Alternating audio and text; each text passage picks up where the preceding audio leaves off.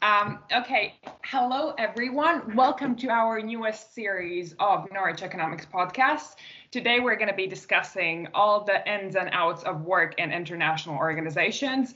Let it be intergovernmental, let it be non-governmental. We have a, quite a diverse set of guests to be able to cover it all. Um, my name is Eva and I am a final year undergraduate student here in School of Economics and I am going to be the host for the session. And um, all the students who are joining us uh, currently live, uh, if I can ask you to please keep your cameras off and microphones off just so we can improve the quality of the recording.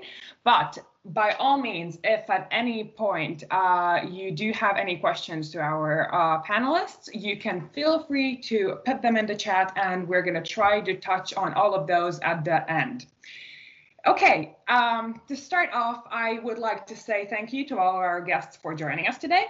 And uh, I, uh, we have a very nice balance from uh, people who are more strongly linked with uh, School of International Development and School of Economics here.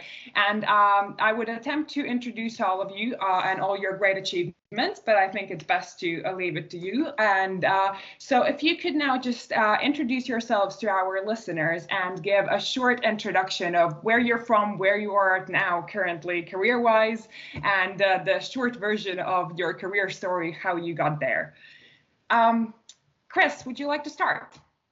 Um, yes, sorry. Nice to meet you all. Um, my name's Chris Pike. I, I until last week, I was well, week before last, strictly. Uh, I was a competition expert at the OECD. Um, I was working on antitrust and competition policy there.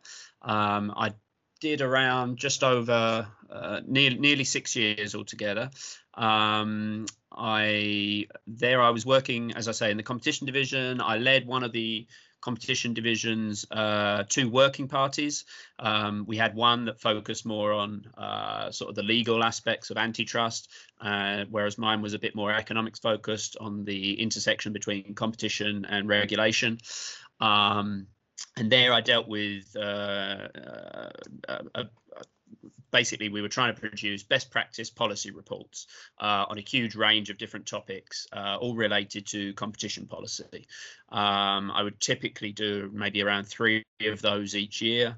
Um, this would involve the sort of the background paper that we would write for the session, and that would um, feed into ultimately a roundtable discussion of of that topic that featured um, uh, maybe three or four external speakers um, academics, uh, practitioners, and so forth, as well as up to maybe 30 uh, delegations um, who would um, make uh, would participate in a, a three-hour roundtable to discuss the topic, and then we'd we'd do a report on the basis of that. Um, and so that that was basically the, the, the sort of the day-to-day sort of piece that I did. Um, in, in in and amongst that, I guess there were things to do with if in some of those topics there was sufficient consensus across the the different members of the OECD, we would uh, try and advance those things towards uh, those discussions towards making a, a recommendation. Um, OECD is able to make sort of soft law uh, instruments that essentially define what the, the best standard, I suppose, is for is is for policy in these areas, and that can be used to assess uh, members of the OECD or potential applicants to the OECD to to whether their their practice is is is meeting those best standards. Um, that so that's probably the probably a good place to stop on the OECD stuff. Um, okay, thank you for that. I guess uh, a nice uh, guest to follow from that uh, would be Ayushi, who hasn't been directly involved with uh, OECD, but uh, as I understand, International Energy Agency, right? Yeah, yeah. Thank you. Thank you for having me. Um, so for the last year, I was with the OECD um, on a fellowship. It's a well, I'm sorry. So IEA, International Energy Agency, which is legally a part of the OECD. Um, all your contracts and such are handed out by OECD, but they are technically a separate agency in of themselves. Um, and the, the but most members of IEA are also members of the OECD, so they, they work hand in hand quite a bit. Um, so for the past um, year in 2019 2020 uh, i was with iea for the c3 fellowship which is a fellowship for um, women who work in the energy sector.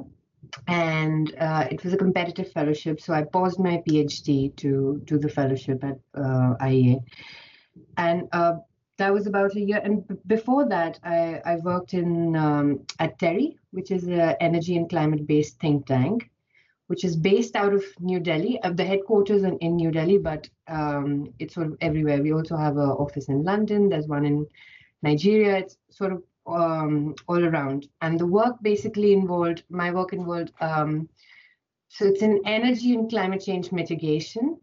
Um, so I would do en- uh, work towards energy policy, energy modeling. And um, it's, it was quite interesting because um, so work at IEA and TERI was similar. Uh, they both had to do with energy modeling um, and to quantify what efforts would lead to how much of emission reduction. Roughly speaking, that's that's the work that um, that I did. And um, when I was in India, it was um, we used to work closely with the government as scientific support to policy making. So a lot of uh, climate policies I've supported through my energy model. Yeah, that's the work I do. Yeah, uh, it's quite interesting that all of your skills have been like linked together in uh, most of the places where you have uh, worked. Um, next, we have uh, Chihiro joining. Do you want to introduce our uh, our listeners to you? Yes, thank you so much. It's always nice to virtually come back to the UEA.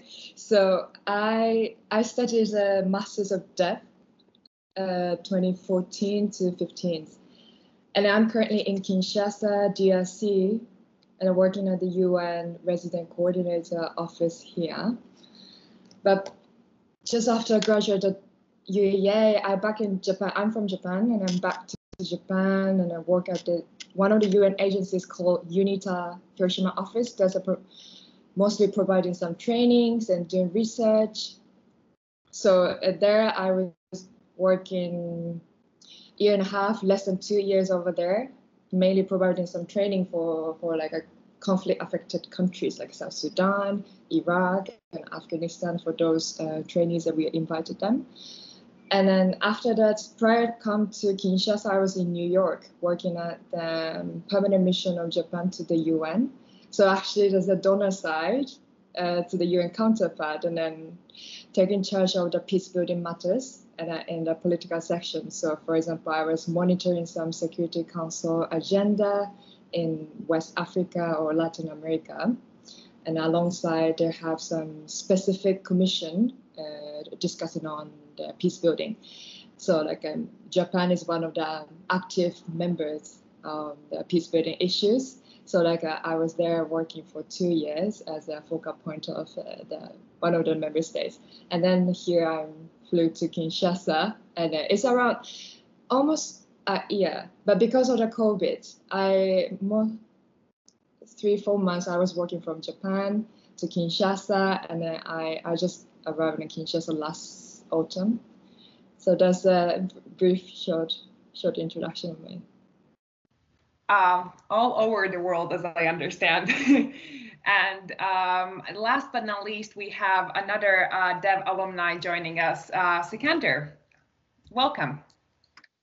Thank you very much. Um, a slight disclaimer before I introduce myself. So if I cough during um, this session, please excuse me. I'm slightly feeling under the weather. But the good thing is it's not COVID. I got tested, so that's negative. uh, my name is Sikander Vizinter. I am from Dev. I graduated in 2016 with a degree in development economics. Um, I'm currently in Karachi, Pakistan. This is where I've been working since I've graduated um, in different organizations, in different fields.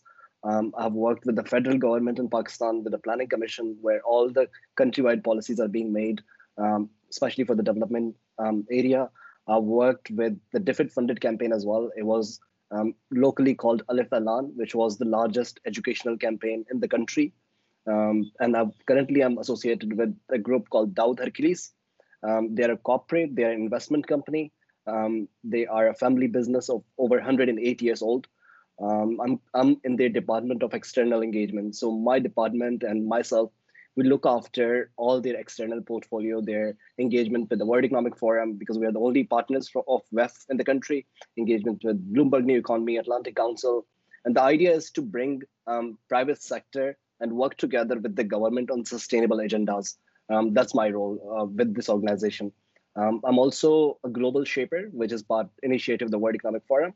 Um, I think my so my full-time job is nine to five, but I see um, a lot of my work starts after that that I that I usually do. Uh, so I don't know how this is the hardest question when I'm asked how to introduce myself. What do I do? So this, I think I have bits and pieces everywhere. So there's global shaper, there's a bit of social entrepreneurship, there's a bit of a professional work. Uh, but I think I'll it will be more clear as we go on with the interview. Um, thank you for that. It is clear that you do a lot and you do a lot of good. And uh, I think that is what all of our listeners uh, care about currently. And uh, as um, I recently found out that actually international organizations is not the top sphere where eco graduates uh, from UEA uh, want to go into.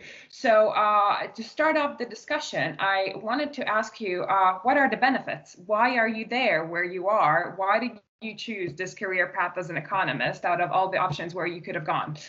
Um, so uh, is there anyone who wants to, Ayushi? Do you want to start? Yeah, why not? Um, I, I think it's a very interesting blend of policymaking and research. It's a very sweet spot working at um, uh, these international think tanks, for the lack of a better word.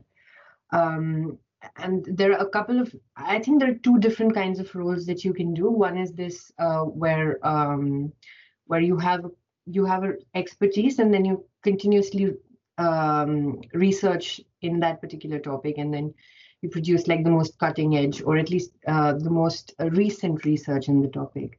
That's one kind. And then the others are um, where you have uh, where you can start programs. So the c3 fellowship for example um, started a couple of platforms. One is called Equal by 30, which was an initiative for um, private sector to pledge for uh, equal pay for equal work. So regardless of gender, sexual orientation, and this meant um, like the IEA get uh, bringing in the private sector, talking to them, trying to negotiate, work out parameters of how will they measure this, um, there's a similar initiative. So C3E program also has national programs, and um, it has its own set of membership over and above the OECD. So a smaller set of OECD countries are member of the C3. And it was very interesting for the countries to come together and then look at parameters and make commitments. So um, it's it's very high impact. In both cases, you're uh, feeding into, in both kinds of profiles. I mean, you're feeding into policy. It's very high impact. It's very interesting and exciting. Uh, but at the same time, it can be slow. It's not the most like high paced financial sector sort of a job. So if if something like to me, this is very interesting, and that's why I've chosen this path. Um, Sikander, as you mentioned, a collaboration between private and public sector before in your introduction. Do you uh, want to um, elaborate on that? Um, yeah, so I believe um, there's nothing that we can do individually. There has to be a collaboration. There has to be uh, collaborative efforts, whether it be it private sector only, whether it be it. So, for example, um, in the World Economic Forum these days, the buzz term is stakeholder capitalism. Um, and it's defining the traditional capitalism that we are currently in. Um, it's saying that we have to get out of our CSR mindset from private sector. We have to think about people on the planet as the stakeholders as well. Um, so I believe that whatever we do, be it part of the international development or the corporate world uh, focused on international development, it has to uh, be broader than one aspect. For example, if we are just focused on um, one thing, let's say um, gender equality, um, it doesn't mean that this is the only thing that we are trying to solve. There's so much overlapping within this um, specific framework as well. There's equal pay, um, there's reproduction, there's child rights as well within part of this. There's education. Uh, for example, the, the reason that I'm part of development sector is Um, perhaps my roots, um, I am from Balochistan, which is the southwestern province of Pakistan. Um, it's the largest province. It's twice the size of France, uh, but it's the least populated and the most, the, least developed as well. Um, I guess coming from there, studying in UEA, um, interacting with people from across the world, um, sort of further, um, I, I think cleared my mind that this is the sector that I want to work in. And I want to bridge the gap between the communities, the masses, and people who are making the policies. I think that's very crucial when we're talking about international development. The policies wouldn't work if you're um, alienated, if you're not not there to represent the community as well, what the communities want. Um, yes, I guess the bridge is the very important uh, part, and uh, um, uh, uh, is it similar to you because you're more in uh, peacekeeping and conflict resolution as well? Uh what, what what do you think are the benefits? Uh, is it the same feeling that you can like work for multiple things at the same time, and uh, or is there anything else? Sure, that that's um, in a way similar, even though there's a different context like environmental policy. But like in in my case, is actually when I was at the UEA, one of the assignments I was um, working on was uh, child labor. And uh, initially I wanted to work uh, in terms of like a child protection or humanitarian those assistance. But then even the study helps, you know, like as uh, said, you know, even if you want to tackle the child protection or child labor, it's not just animal. In order to mitigate all those, you need to approach with like a holistic, holistically or like a root causes. We need to know what is the root causes of this, what is the order like systematically what we can enhance or like a good governance is institutions. So like all this um like a multiple elements that need to tackle. So actually, those with this mind, I wanted to think my career path in in terms of like more longer term developments or stabilities, not just addressing like uh, immediate needs. Of course, that is a, like a really important without no doubt. But like uh, me personally, I wanted to seek more like a long term. So that's that's why I'm more working on a peace building and then like a longer term development side. So in a way, there's a similar, I would say, um, uh, yes, uh, Chris, as uh, as far as uh, uh, Chihiro mentioned that you sort of can focus more on the long-term goals in these sectors, and then Ayushi said for someone it might be a minus that you know because of this things might move a bit slower. Uh, what do you think? Uh, what would be the main benefit for you from these sectors? Um, so I mean, I suppose I came to came to OECD having having worked in the public sector for for ten years at regulators, competition agencies, and so forth, uh, and so I kind of see OECD and and I guess other international agencies as an, as an extension of that, really, as an extension of public service. Um, I see a big benefit the the amount of the ability to work with intellectual honesty that is provided in in these sorts of, sorts of situations. A lot of economics jobs certainly in my sector would involve having to make an argument uh, to represent a client's answers on what is already a predetermined answer on a particular merger or a, a competition problem. And so if you're on uh, if you're on the uh, the agency side or or if you're an international organization, you can evaluate that in a in an intellectually honest way and, and just sort of get to the bottom of what you think what you think the answers are um, which has always been really important to me. I think the thing, extra thing um, that the international organisation offers you is is that that broader perspective across the policy debates that are going on in tangential areas that may rub up against your policy area, um, and in addition, obviously, uh, an insight into the global debate. So how this is going differently in Germany as opposed to the US or Japan or, or wherever it's going to be. You've got all these different perspectives and schools of thought on these issues, uh, and so it's really interesting to to understand a lot more about you know the universe of different answers here and and to try and pick across those and, and understand what's where the better answers lie. I mean, I should say, obviously, uh, in academia, you get that honesty as well. But for me, it was always important to be a bit closer to policy and to try to have an an ability to impact it a little sooner than sometimes the very slow burn of of academic ideas that may change the path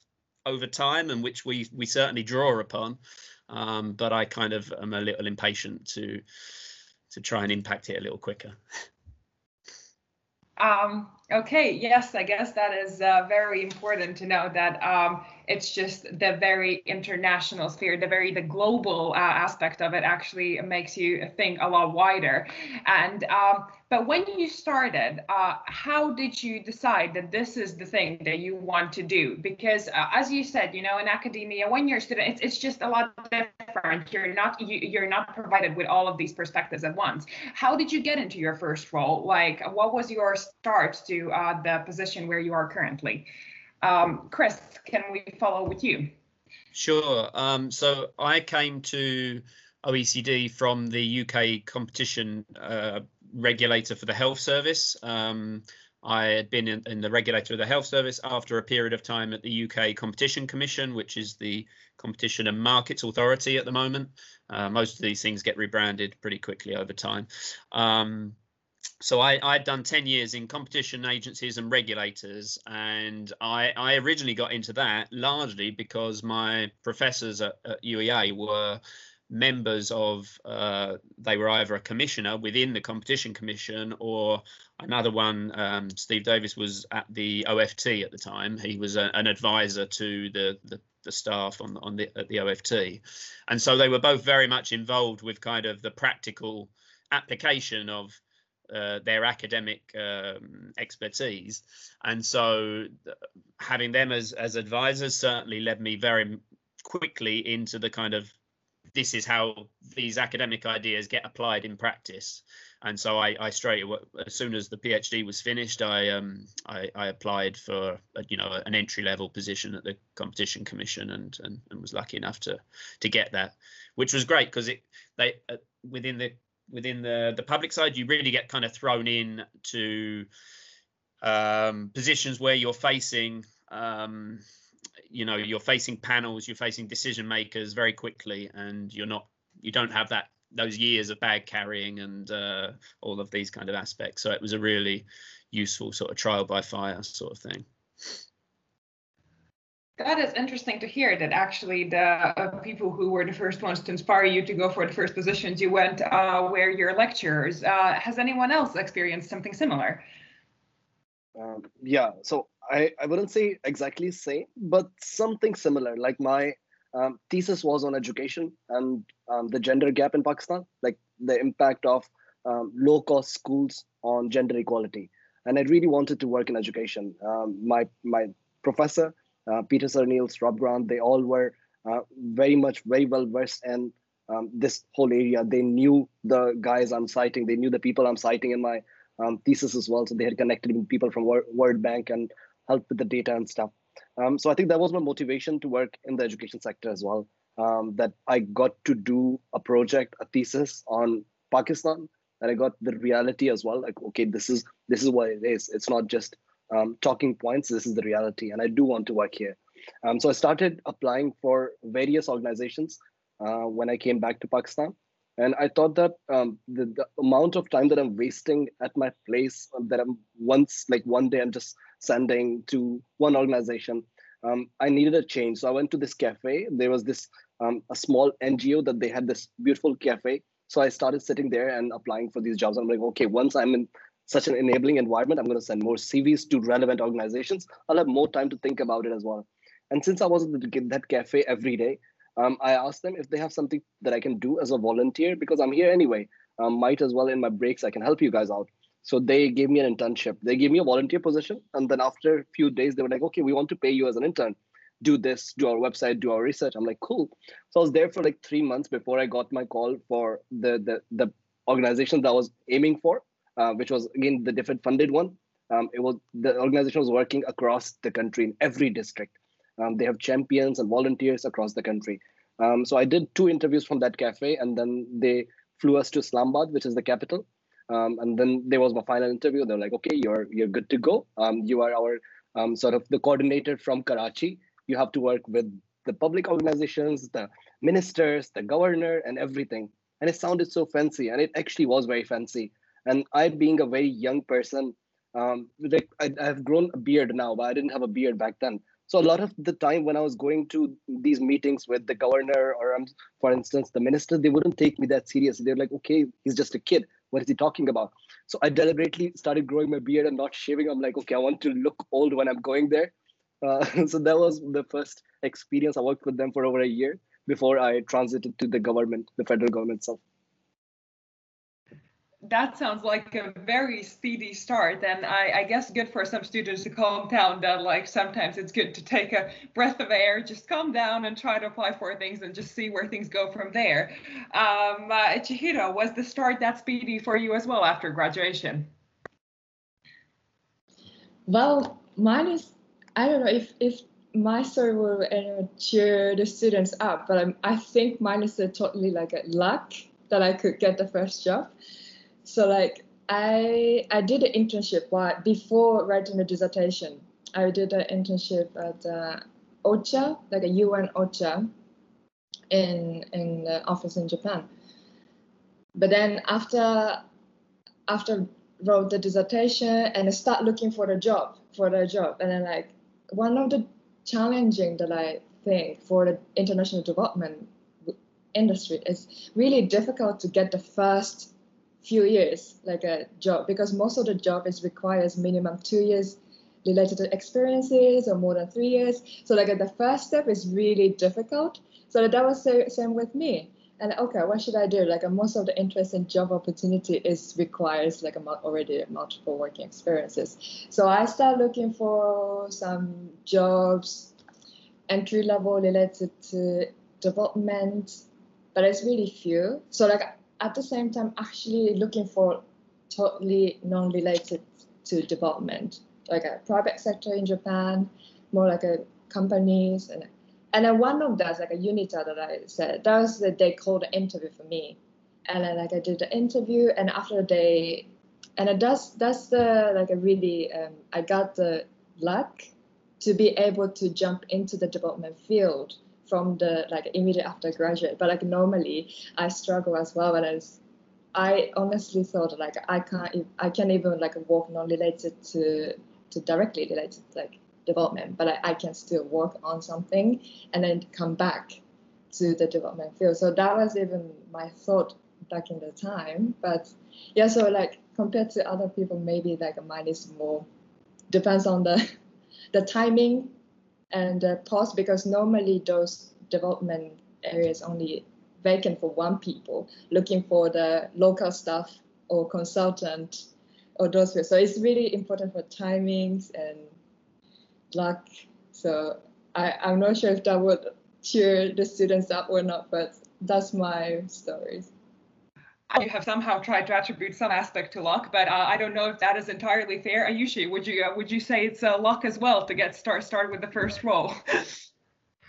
um, well, for me, um, it was a, well, it was definitely a little bit of luck. There was a new policy change in India, and I really wanted to do my master's thesis on that, um, on funding of renewable energy and such. So very naively, I think I just found out the regulator, like who was responsible for um, the financing part in the in the central regulator electricity regulator. And i just cold emailed them and they actually called me in for an interview. Um, except they were not hiring at their own organization. Um, so they referred me to a consul- to a consultancy that was doing a project for them uh, on renewable energy finance, and uh, I got in, but and but then I went straight into a finance job. That job was it was not what I really wanted to do, and for the first two years I was working with uh, Standard and Poor in finance. Um, but then I got really bored with the job. Like it's high paced, but it's not super, or at least my profile was not super challenging beyond a certain point um, and that's um, then I found an opening for uh, well, it was at TERI, but supporting Planning Commission of India, and I thought that would be a very interesting role, the erstwhile Planning Commission of India now. Um, and I applied and I got through. And much later, my boss told me um, that the reason she hired me, one of the reasons she hired me was that she knew that people coming from finance work really, really hard. So she was very happy to take someone coming from that background. So that's how I got through the job I got through. Um, that is actually interesting because we just have an uh, question from uh, one of our students, Hannah, who is asking, how did you approach gaining experience in the development sector as an economics student? Um, so I guess uh, all of you have some economics background. It's just how how do you uh, how, how do you go there? Uh, how do you start? and the, I, I, guess Chihiro just said that um, uh, it wasn't, it, it, was just luck again. Uh, is there uh, anyone else who wants to try to answer Hannah? Sikander? I, go. Yeah, I can go.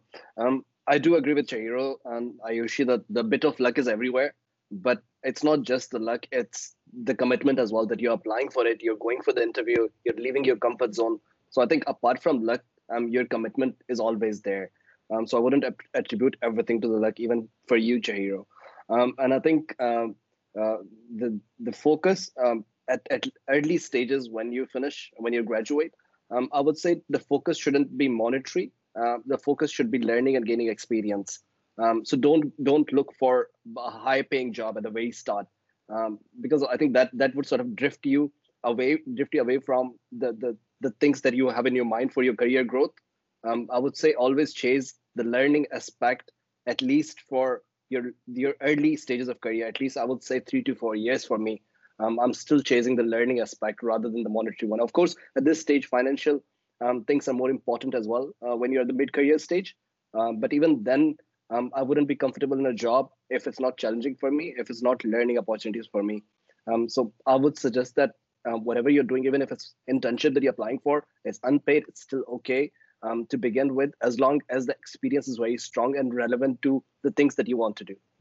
Um, I guess that is a very good advice, at least that uh, I can take upon. Um, and we have another student uh, who is asking more about directly the learning process, uh, but more in uh, uh, academics wise, uh, whether it's worth specializing in macro or micro for a third year student in their undergraduate degree if they want to work in international organizations.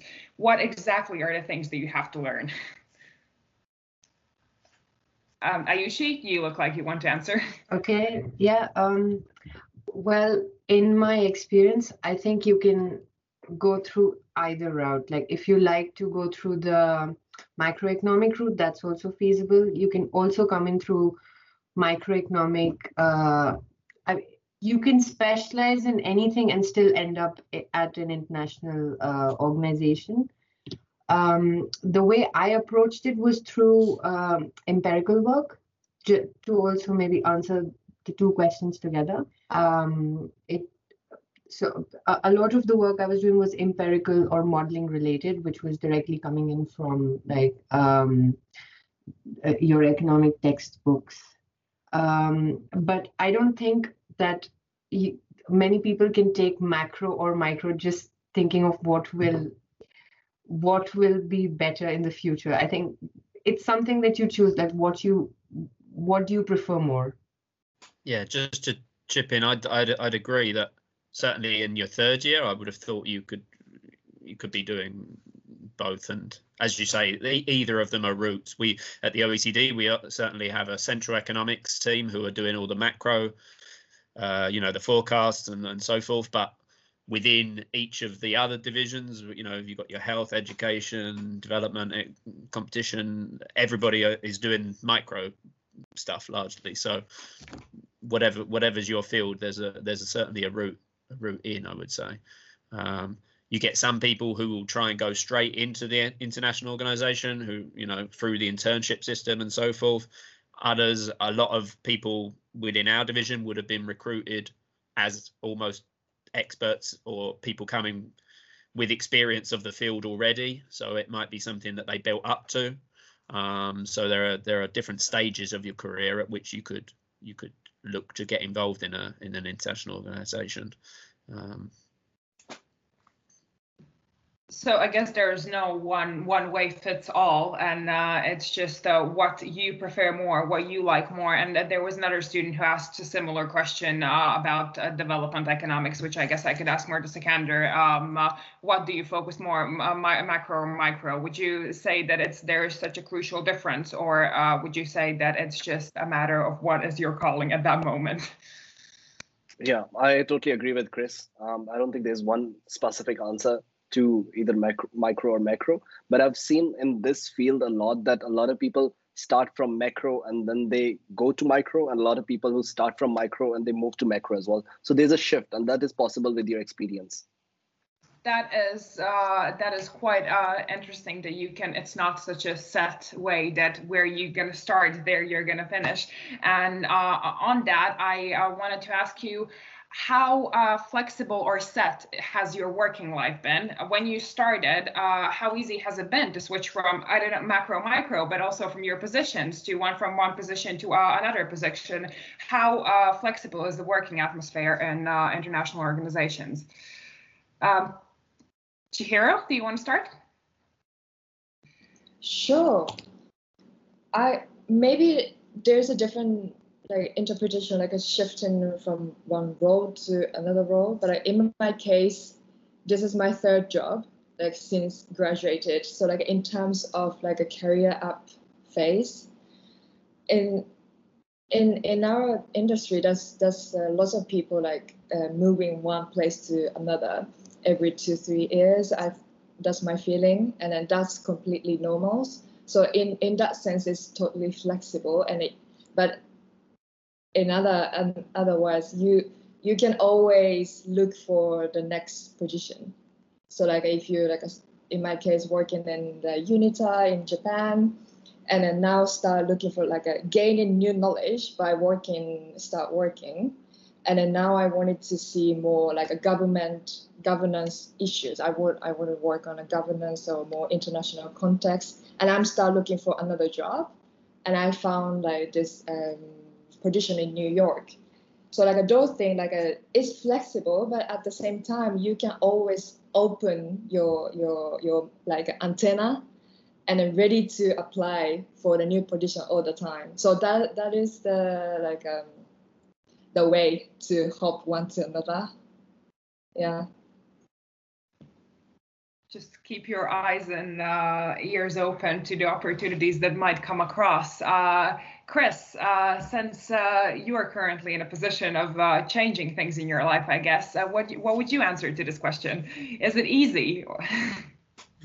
um, so I, I, I, guess there's there's two interpretations of this, aren't there? there? There's the kind of how flexible is it switching between international organizations within that sector or how is it within switching within kind of my competition sector? Um, and on the on the on the latter i would certainly say within the competition world it's it's pretty easy to to switch. There's um uh, you know, there's a lot of different organizations that are, are doing things in that space, uh, a lot of regulators, a lot of agencies, a lot of private firms that are involved. Um, it's a relatively small world in the sense that you quickly find that you know lots of people within the industry. You're seeing everybody at, uh, fairly frequently, and so yeah, it's always been quite straightforward to to to move around, which obviously can create its own issues in terms of um, uh, more substantive questions of uh, revolving doors and so forth, but let's leave that for another day. Um, uh, within the international sector, I'm less sure. I, I, don't know. I haven't had experience of switching from one sort of part of the international sector to another. Um, uh, I've I've had some conversations with the World Bank as part of this sort of uh, next phase, and so they seem to really value the fact that you've been in a previous international organization. I guess they understand the sort of skill set that that gives you in a way that sometimes a, a domestic uh, or, or, a firm or a domestic regulator might not quite see the relevance. You might have to explain that a little further. Um, but I would imagine it would be fairly easily. But um, I guess, uh, Sikander, you mentioned that you are doing many things at the same time uh, rather than switching from one to another. So I guess you, you could answer what is, rather than moving onwards from one to another, how do you manage to combine or how do you like, or, or when you have wanted to switch, have you managed to do that? Yeah. Um, I think I'm I'm lucky that I've got a job which sort of supports my own um, work as well because both of the work that I do sort of aligns the things I did do in my own personal capacity. They sort of feed in into the larger perspective of the work that I do for my organization, the professional work as well. Um, so I think in that sense that I I have this um, tiny advantage, but I would say ba- balance it and do not lose sight of um, the purpose that you have. Um, always keep the purpose, the values at the center of it. Um, I think changing jobs. Um, so I've worked with international organizations, I've worked with the government, and I've also worked with the corporates. And I think changing your jobs um, is totally it depends on the individual, um, on your own capacity of looking for those opportunities, your own capacity of networking, your capacity of holding on to those networks as well, and not just using them all the time. Um, so I think that that plays a very crucial role as well. And uh, especially in the development sector, I would say um, it's a very close knit community. Uh, people know each other, um, especially if you're working in one country or um, in one area, for example, gender, people know each other and they are looking at your work, whatever you do. Um, so a, a lot of opportunities come from there as well. That's quite interesting that you say that um, you know it, this seems like a big world but at the end of the day it's just like you know the same people in these roles coming around. And uh, Ayushi as you were in a fellowship did you feel uh, like it's the same? Did you uh, feel like you would be able to go into somewhere else if you wanted to um, um well yes and no so there are different places so i've mo- moved different profiles within energy so for me at the time, it seemed like a big jump going from uh, how industry uses energy to how households use energy. But at the end of the day, I think like uh, most people look at me as a expert on energy demand and energy consumption. So um, and now because I've been doing this for almost eight years now, so like I think now I've sort of been set in that frame. So I'm sure I can move but there is the trade-off then i lose all this uh, professional capital let's say you know like um, of but it's not impossible to move that that i also can say so for uh, to take a different example um, in the think tank that i worked in TERI, in india um, i moved a little bit around uh, projects on looking at uh, emission inventory projects which were super quantitative projects to um, uh, climate policy pro- that were more qualitative projects, just looking at what people care about, what people don't, or behavior changes.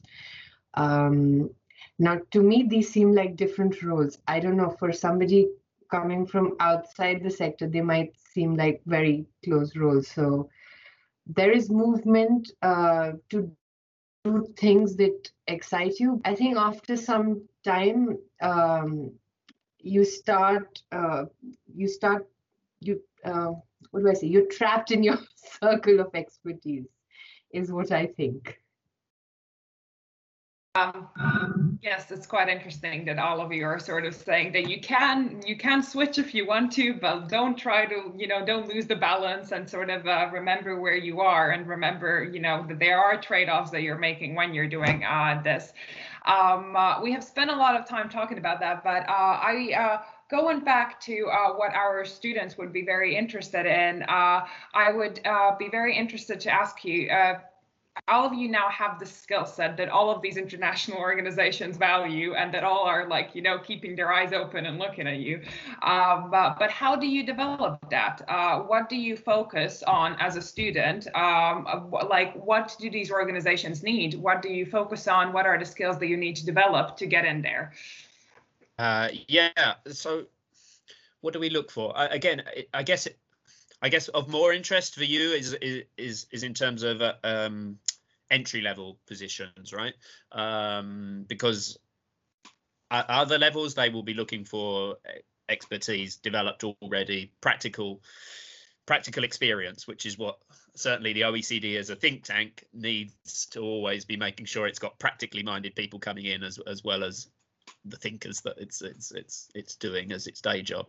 Um, but I, I would say at the entry level, what you're what you're looking at um, really uh, I, certainly for, for OECD, I think you we would look at people who have been who have specialized in the topic that we are that our division is focused on. So who have had a very uh, competition focused um, experience that they've done their masters and and they've uh, you know gone as far as they uh, they can there um, that they are sort of practically minded so that perhaps there would be a, a preference for people who have um, done theses that apply um, uh, their thinking to to to real markets and real regulations and so forth, rather than some of the more highly theoretical pieces that that you might find amongst um, uh, more IO economists. Um, and then I guess just and this goes across the board really that that, that we're always looking for more for people who have a um, an interest in how this is done across across the world rather than having a, a sort of a narrow focus on how how that topic is is considered within their own jurisdiction. Uh, that that's often one of the problems that we can find, even of very experienced people, that they're only really aware of the world in which they've they've worked and uh, the the view within their country. So I think that that curiosity about how things are done elsewhere and uh, uh, putting that within the broader context is a really important part of selling yourself to uh, to an international organization. Okay, so apart from more the practical theoretical uh, knowledge, so you just like keep the broad context without the academic qualifications. Uh, do any other of our panelists can think of what are the other skills that you might need in this sector? Uh, Sikander? Yeah, um, so I think the other skills are very important as well, um, especially if I give you um, the examples from my own and also the people that we recruited over years. Um, during my first interview, so uh, when I was um, when I was in Islamabad for the final thing, so half the first half an hour um, was focused on my thesis. Okay, what was your modeling? What did you do? What was your final results? And what was the data that you used? How did you get come across that data? Why education? And the second half was what else did you do in the university? So I think that what else part is what distinguishes you um, when you go for the first career. Uh, for me, I've always been curious. Um, um I think I joined um, the Model UN Society as soon as I came to UEA. I inquired about it before even coming to the UEA that does this society exist because I'm passionate about this. Um, I looked at all the clubs and societies of the university before even I decided that UEA would be the final place. Um, I joined the Adventure Society. I was constantly traveling with them. I was staying um, at local homes as well, um, trying to experience the culture. I stayed with my British friends, um, with their lovely parents, and sort of experienced the real culture of the UK. So when I when I went for my first job, this is what I had to say. That this is what I've done. I volunteered with the um, I think Norwich uh, Norwich City Council. So I was one of the volunteers who would show you around the city. Um, I had the shirt on which says, "Can I help you?" So I think that gave me the exposure of getting to know the real city as well. Like you walk around the same streets hundreds of times, but you never notice that one plate on top of it that sort of um, distinguishes that that this is from that century. This is such an old building, and this is where the troops marched back then. These are where the tunnels are. So I think these experiences they all count. They are part of your experiences, um, and they are equally important as your academic achievements. I guess on that note, what we can conclude uh, is that there are many skills that you can learn while you're still here at university. Let it be in the classroom or outside. There are many things that you can learn that would help you not only to enter these international organizations, but also develop a successful career there. And who knows, maybe one day you, one of our listeners, um, might join this community of people who work in international organizations and uh, dedicate your career, your working life um, to fight for things that matter. And uh, on that note, thank you very much to uh, all our listeners. And thank you very much, Sikander, Ayushi, Chris, and Chihiro. It has been wonderful to have this discussion with you. And I hope you tune in for our future podcasts.